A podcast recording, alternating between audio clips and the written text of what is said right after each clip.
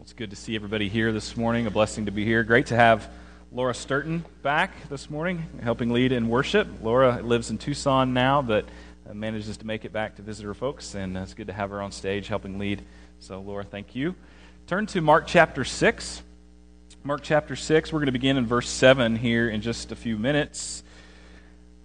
And I don't know about you, but I'm very, very grateful for the growing number of Air Force officers that God has brought into our church family. If you know these guys, you know that they are quality men, they lead great families, they're great dads. And at the same time, they also serve sacrificially in our church, and I'm grateful for that. And, and as you also know, most of these officers are assigned to Vance as instructor pilots. So it's their job to take a young man who, on most occasions, has never flown an airplane has little working knowledge of its mechanics. It's their job to rigorously teach the young officer, and then after 12 months or so, that young man actually has the ability to fly with great skill the most expensive, most technical pieces of aircraft in the world. So it's quite a mission that they're on here in South Enid, and it's my understanding that they do it very well. But could you imagine what would happen if men like Doug and Daniel and Scott and Dustin, Will and Oak and Brian and Matt and you probably didn't know there were that many instructor pilots in our church, but can you imagine if they took their student pilots and they never actually allowed them to fly the airplane? What if their students were never allowed to, to touch the throttle or control the flaps, never allowed to practice a touchdown? Would their students get their wings? Would they ever wind up in the seat of an A 10 or an F 15? I doubt it. Because letting them actually take the stick and fly the plane, having them learn firsthand that, that the plane is built to respond in certain ways and for them to actually feel that response, my guess is actually flying the plane yourself is pretty crucial to the training process. And in our text today, we have something very similar going on. Since Jesus first called the 12, since he first called these men to himself in chapter 3, he has been training them. He's been training this group, the 12 disciples, we call them. And the very word disciple means learner. So the 12 have been learning from Jesus, listening to him teach, watching him heal, seeing his power and his compassion. But now he's about to send them out. He's about to let them fly solo, as it were. And this mission is going to be a crucial part of what is going to be their long term training. So if you're not in Mark 6, turn there. We're going to read, actually, we'll start in the second half of verse 6, 6b through verse 13. Inspired by the Holy Spirit, Mark writes these words. And he, he being Jesus, went about among the villages teaching. So Jesus has been rejected at Nazareth, his hometown, leaves Nazareth, and goes about his primary ministry, which is teaching in the villages throughout Galilee.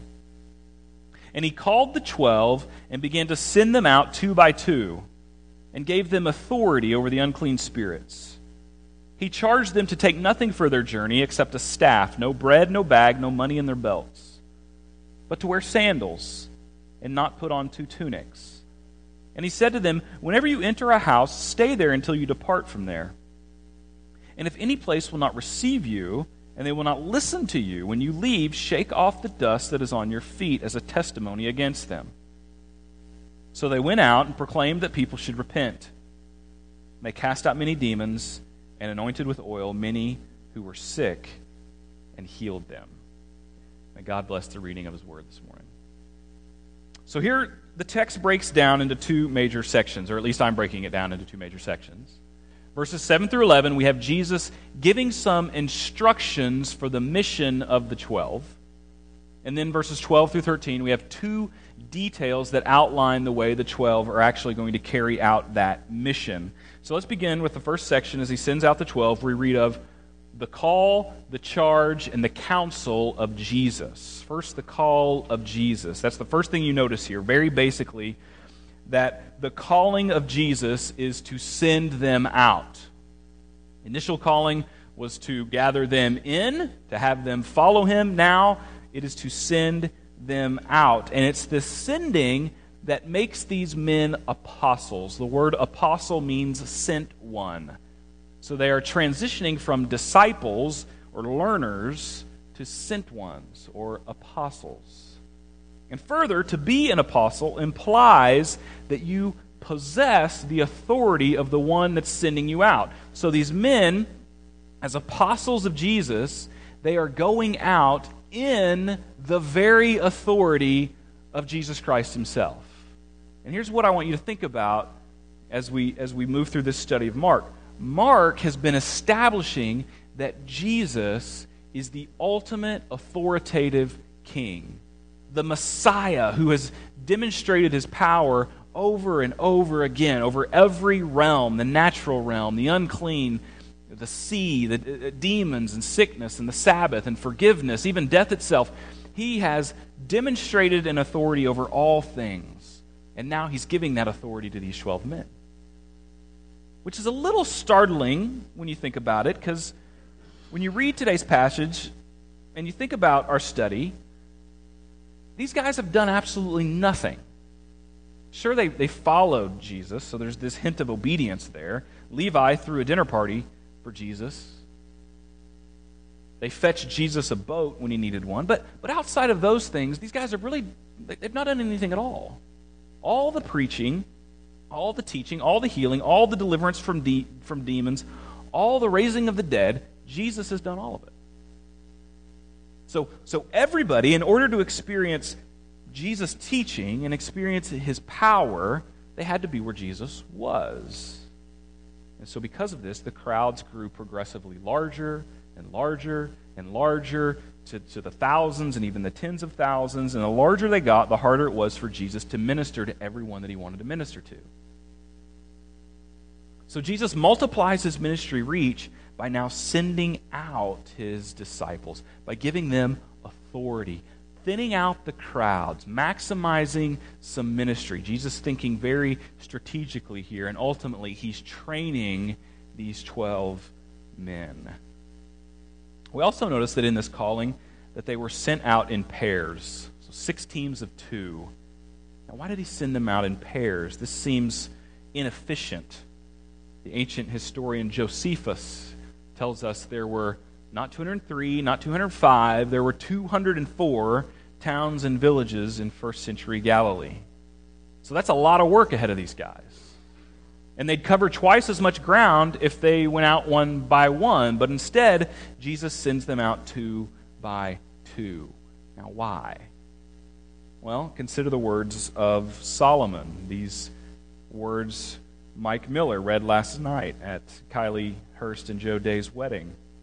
Ecclesiastes chapter 4. Two are better than one because they have a good return for their labor.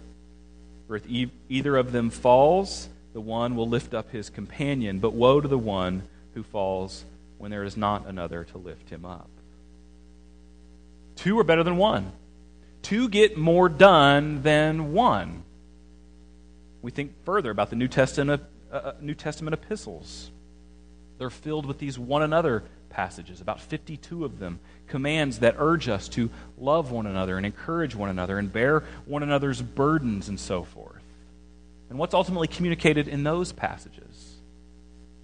That your walk with Christ, your ministry for Christ, it cannot be a solo project. We are never meant to go it alone.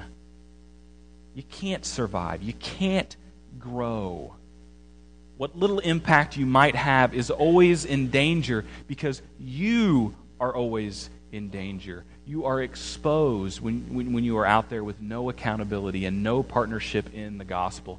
Two are better than one.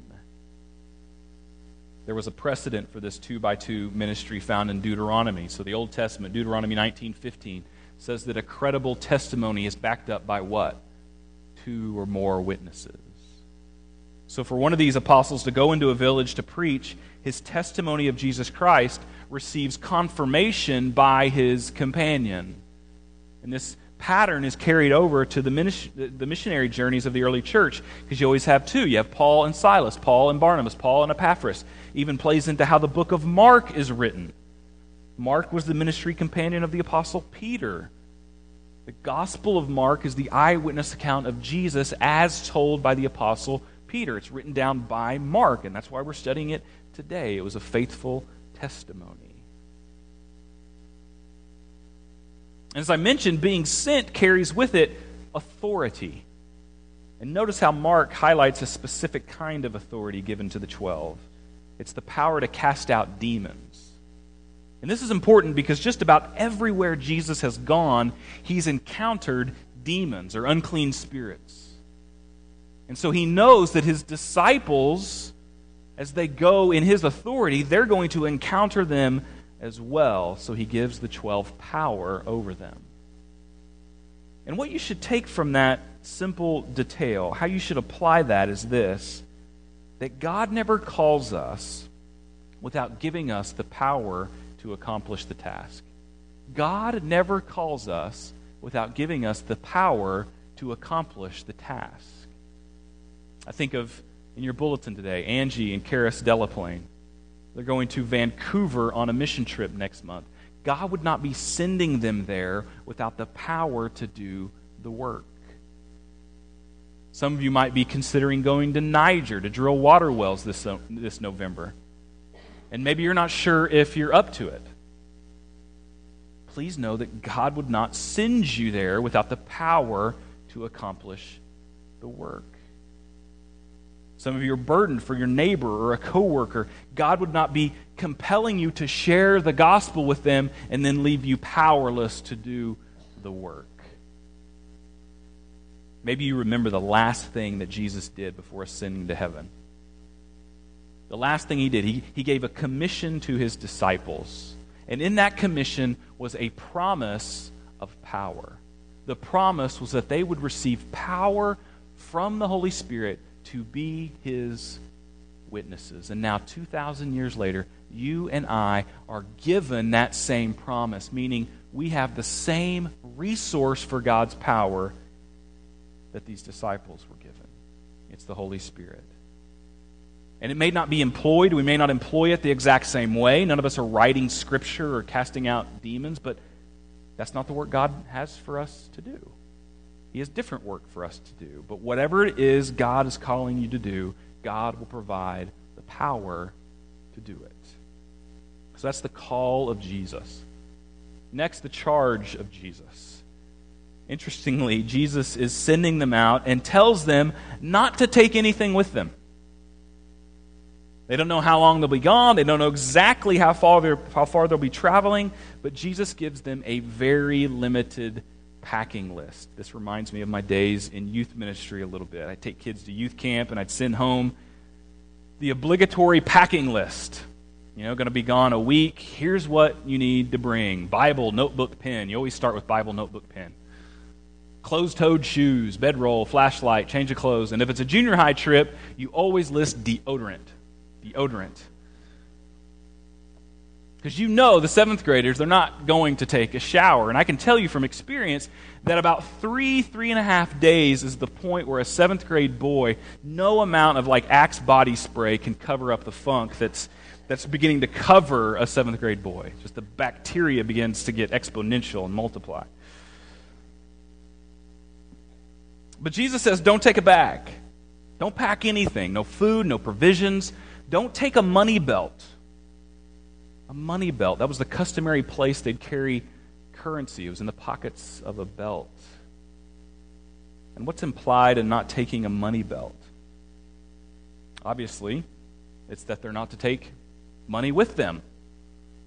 But the other thing implied there is they aren't to receive money either. Jesus forbid this because he's training them that their ministry is not a business opportunity. It's not an offer to get rich. And one of the reasons Jesus prohibits this is because God's word tells us all the way from the oldest books of the New Test or the, excuse me, the Old Testament where it mentions false teaching, it tells us that false teachers are always in it for the money. False teachers get rich off people who suffer, and Jesus does not want his apostles confused for those teachers who are in it for the money. And the reason this is so relevant for the disciples is because sick and suffering people will pay someone just about anything if they think they can help them. Particularly in the first century when medicine was much more superstitious than it was scientific. The suffering would give anything for an actual cure. And the problem was nobody had an actual cure. Remember the lady with an issue of blood? She suffered 12 years. The scripture says she went broke trying to find a cure. Doctors had squeezed out of her every penny she had. This is what made Jesus' ministry so popular. He could actually heal. He could actually heal, yet he didn't turn it into a way to get rich. Certainly that opportunity was there, but no way. He wouldn't have thought of it. So he's teaching his disciples the same thing. And it's too bad. It's just too bad that today's televangelists and these faith healers that they have not followed this example because many of these men they, they, they, twist the message of the gospel they proclaim a power that they don't actually have and they use it to take advantage of suffering people. They manipulate millions of people out of millions of dollars every year, and they do it through the promise of healing. And how do they get away with it time and time and time again? Because desperate people will pay if they think there's hope, if they think there's healing there. They will send in that love gift just to receive the handkerchief that the faith healer has prayed over. But it's all powerless, it's all a sham. Those people, they can't heal you. They're just after your money. Jesus would condemn these kinds of false teachers later in Mark 12, verses 38 to 40. He says, False teachers take advantage of widows. They literally take away their houses, extort them of their money. So, this was a reality the 12 had to face. They would raise the dead, and they would heal all the sick, and they would deliver those that, that, that were possessed by demons. And the great temptation would be to cash in on it, especially Judas. Judas was probably the most upset at this command. But Jesus makes it clear that's not how it's going to be. Don't take a money belt. You're not going to need it because you're not going to take money. So the charge from Jesus is clearly you all need to be traveling very light. And it's fascinating what Jesus instructs the 12 to take are the exact items the Israelites were told to take on their flight from Egypt in the book of Exodus. In Exodus, God didn't want his freed people to be weighed down. He wanted them to trust him, trust that he would take care of them and lead them to the promised land. And I really do think there's something kind of interesting in that similarity. I think this is a sign from God of the beginning of a new era in redemptive history, a new kind of exodus, a new kind of freedom out of a pagan land, but this time the pagan land is Israel itself. It's not Egypt. So, this, this mission that these disciples are going on, it's the start of the gathering of a new nation. And these 12 ordinary men, they are the leaders of that new nation. They are the leaders of a new kingdom. The 12 tribes are reconstituting themselves in these disciples, in these apostles. And they're going out to pronounce judgment on the old system, judgment on the corruption and the evil that existed within first century Judaism, and they're saying God is doing something new. So he says you can take a staff, but not a new staff. Just take the staff that you have. Wear sandals. You don't have to go barefoot. Sandals are fine. But only wear one tunic, basically one shirt. A lot of times, a man traveling, he'd carry two tunics in case he had to sleep outside. He could use the other one as a blanket. Jesus says, take only one So, just a fascinating charge here by Jesus. If they're going to be his apostles, they're going to need to learn to trust. So that's the challenge here. He's training them to trust, to trust God's provision and his care, to trust his providential plan that wherever he leads them, he's going to take care of them. But one of the ways you need to make sure you approach this particular passage is understanding that it's not universal in its application. We can't look at this and then adopt an attitude that says to follow Jesus is to live off the bare minimum. That's not exactly what's being stated here. That might be the impression that we get, but what Jesus is telling these apostles it really only applies here to this particular mission as a part of their particular training. And I can say that with some confidence because of Luke chapter 22, verse 35 and 36. Go ahead and turn there. You might mark it, or maybe your Bible already has the cross reference pointed out. But Luke 22, 35, he said to them, Jesus said to the disciples, and this is a look back. He says, Remember when I sent you out with no money belt and no bag and sandals? You didn't lack anything, did you? What did they say? Nothing. Because they didn't lack anything. So it's good to know that God will provide. Because there are going to be times, and there, and there have been times in all of our lives, when we were in desperation, wondering where in the world we're going to be able to get what we need. How are we going to make it? We got nothing left. We're going to have to trust God to do something here, to provide, to save the day. That's all we can do. Look at verse 36. But now, he says, but now, now is different than then. Now, whoever has a money belt, take it along. Likewise, a bag, which, is, which assumes you can you know, pack it up and fill the bag. And whoever has no sword, sell one of your coats and get a sword. So it's not going to be easy out there. You may have to defend yourself against an enemy. You're going to need supplies.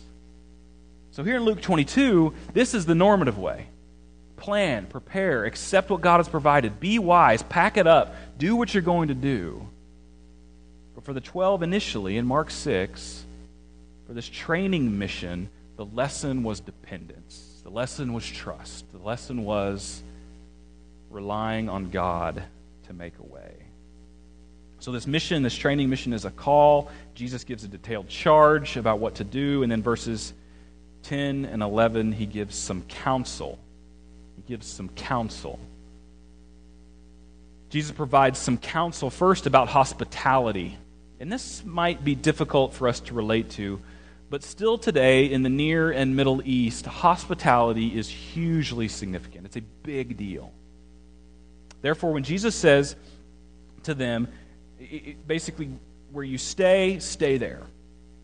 You're, going to come into town, You'll arrive virtually anonymous. You'll be offered a place to stay. You'll probably just have to take what you can get. It might be nice, but maybe not. But then, as you start to preach and do miracles, you might get offers to stay at some really nice places. So, Jesus is saying, don't take an offer like that. Just stay put. Stay put. Don't risk damaging the relationship you have with the person who offered you hospitality by going somewhere nice. Don't risk the appearance of pandering to those with wealth. Don't let any of that get in the way of your mission.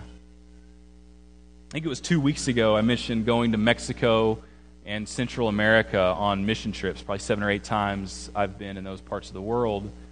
And the best trips were always when we stayed with a host family. And one time I remember, and typically we would go to the Sonoran region, the Sonoran Desert of Mexico, where it gets pretty hot 110, 115 degrees.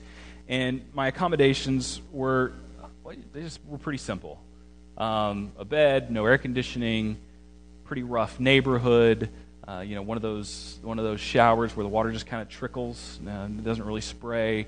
Maybe more, it more just drips.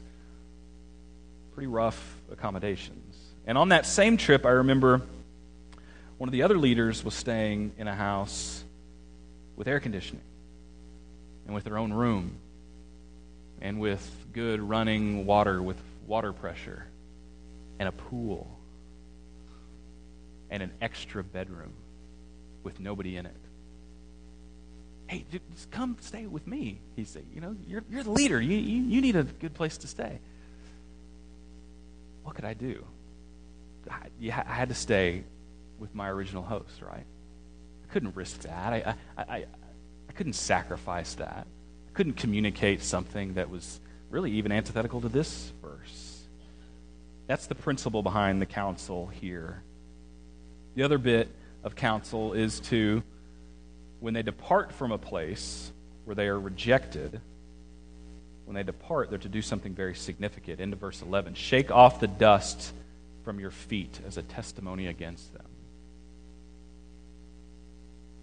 Because these apostles are sent by Jesus, A rejection of the apostles is a rejection of Jesus. So it's a rejection of God. Therefore, the act of, of shaking the dust off their feet connects with something Jews in the first century already did. Jews of this day, when they traveled outside of Israel, when they re entered the land, just before crossing back into Israel, they would shake the dust off their feet as not to bring the unclean dirt of the Gentile nations into holy Israel. It was a custom, sort of like singing Oklahoma when you cross over the Red River after being in Texas, right? This kind of unwritten rule. At least it's an unwritten rule in our house. Maybe I'm unique there. And by instructing the disciples to do this, the disciples were delivering a testimony about what it means to reject Jesus. Essentially, what that action communicated was to reject Jesus and to reject the apostles is to reject Jesus. To do that is to be unclean. Therefore, these disciples are ushering in a kingdom where being clean or unclean isn't connected to ethnicity or food laws or disease. It solely has to do with how you respond to the message of Christ. So that's the call, charge, and counsel of Jesus to the twelve. That's how he's sending them out. Let's look briefly at what they did once they were sent. Verses 12 and 13, we see the message and ministry of the twelve. The message of the twelve was one simply of repentance. They proclaimed or preached, the Greek word is kerusso, that people should repent. And that was the message of John the Baptist.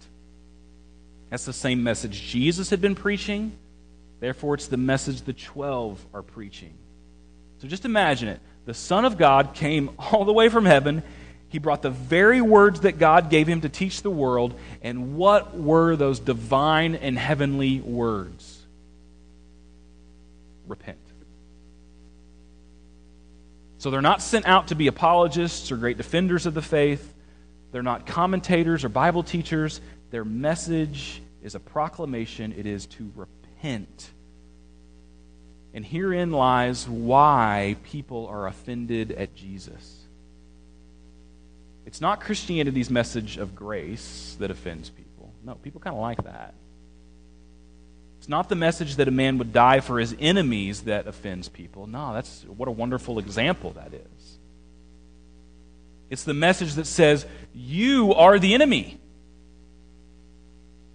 That you're so bad off, he had to die for you. Now that offends people. And what's interesting about that is that everyone sort of knows that they're deeply flawed. Everyone in the world knows that, that they're kind of messed up, they're broken, sinful, we call it. But they're very quick at the same time to be offended when the Bible explains how and why they're flawed. And not only that, not only that, they are offended by how ordinary the means of salvation actually is. Salvation is simply an act of repentance and faith. It's saying, Yes, I'm a great sinner, and Jesus Christ is the only Savior, and then trusting in Jesus. That is so simple that it offends people. Again, it's like Naaman, I mentioned last week, 2 Kings chapter 5. Naaman suffering with leprosy, and, he, and he's told to go dip in the Jordan River. He does that. If he does that, he'll be healed. And he's outraged because if that's all it means to be healed, well, well, anybody can do that. And as a mighty man of valor, see, Naaman expected to be, he expected to be told to do something great to achieve something noble, you know, to bring back the broomstick of the wicked witch of the west. You know, throw the ring and into the fires of Mount Doom. Something valiant, something heroic, not repentance. Repentance means I have to own what's wrong with me. And by own it, I mean I have to say that it's mine. I have to possess it. I have to own what's wrong with me. Call it what God calls it and then experience a change of mind about it. Repentance means I must be humble because God resists the proud and he gives grace to the humble. So repentance isn't simply sorrow or guilt over sin. No, it's actually seeing the sin as repugnant and vile and an offense to God. That is repentance. And what we need to know is that repentance isn't punishment, repentance is actually a blessing. It's the kindness of the living God that leads us to repentance, not the fury. And if, and if you're here today and you're thinking about trusting in Christ, you're thinking about believing in the gospel, you need to know that that involves repentance. Yes, it's embracing the good news that in Jesus we have eternal life. That is good news. But it's also embracing with equal vigor and equal conviction the bad news that we are sinners and we are destined for hell.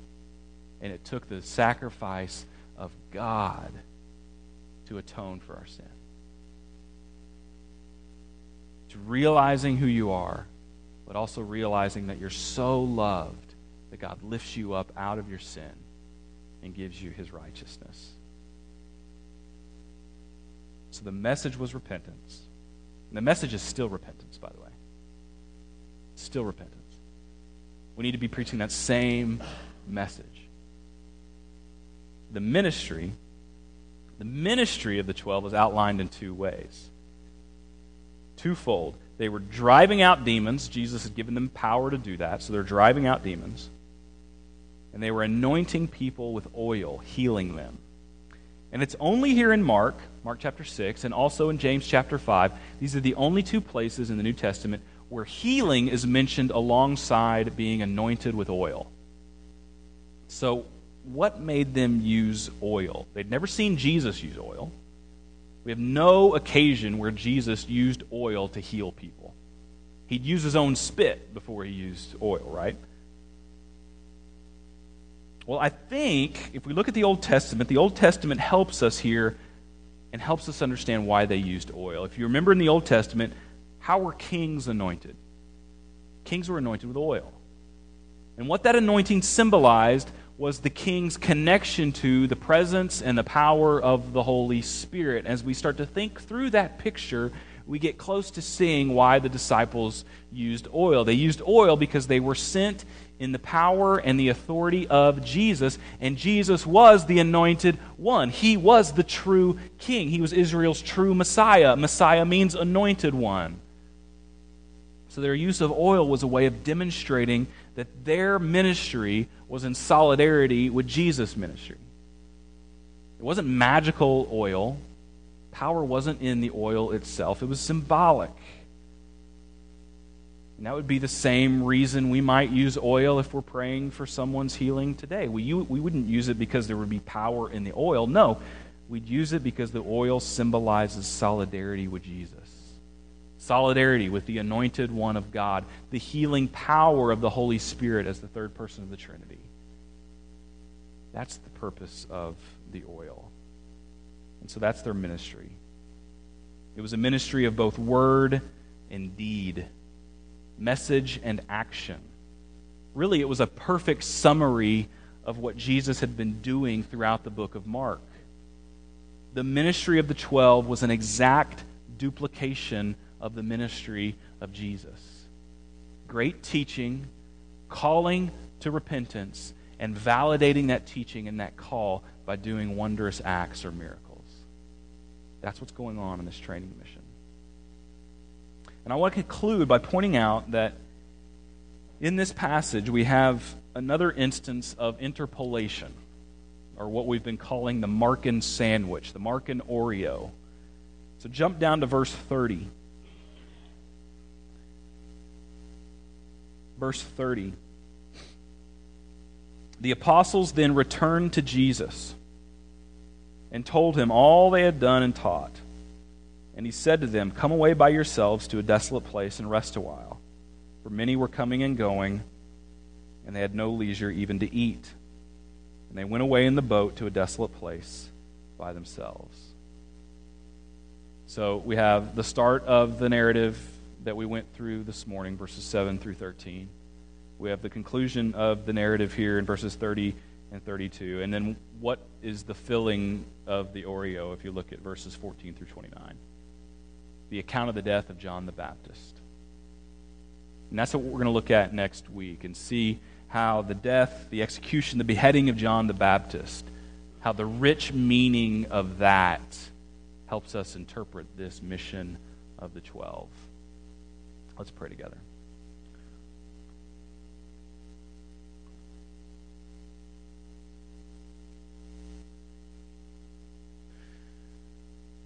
Father, your, your word is such a gift to us. There's so much here, and there's so much for us. Lord, I pray that um, just through the illuminating power of the Holy Spirit, when we read it, when we study it, you would just give, give us a handle on what you're teaching us through it. And God, maybe each of us has a different way of applying what has been written here.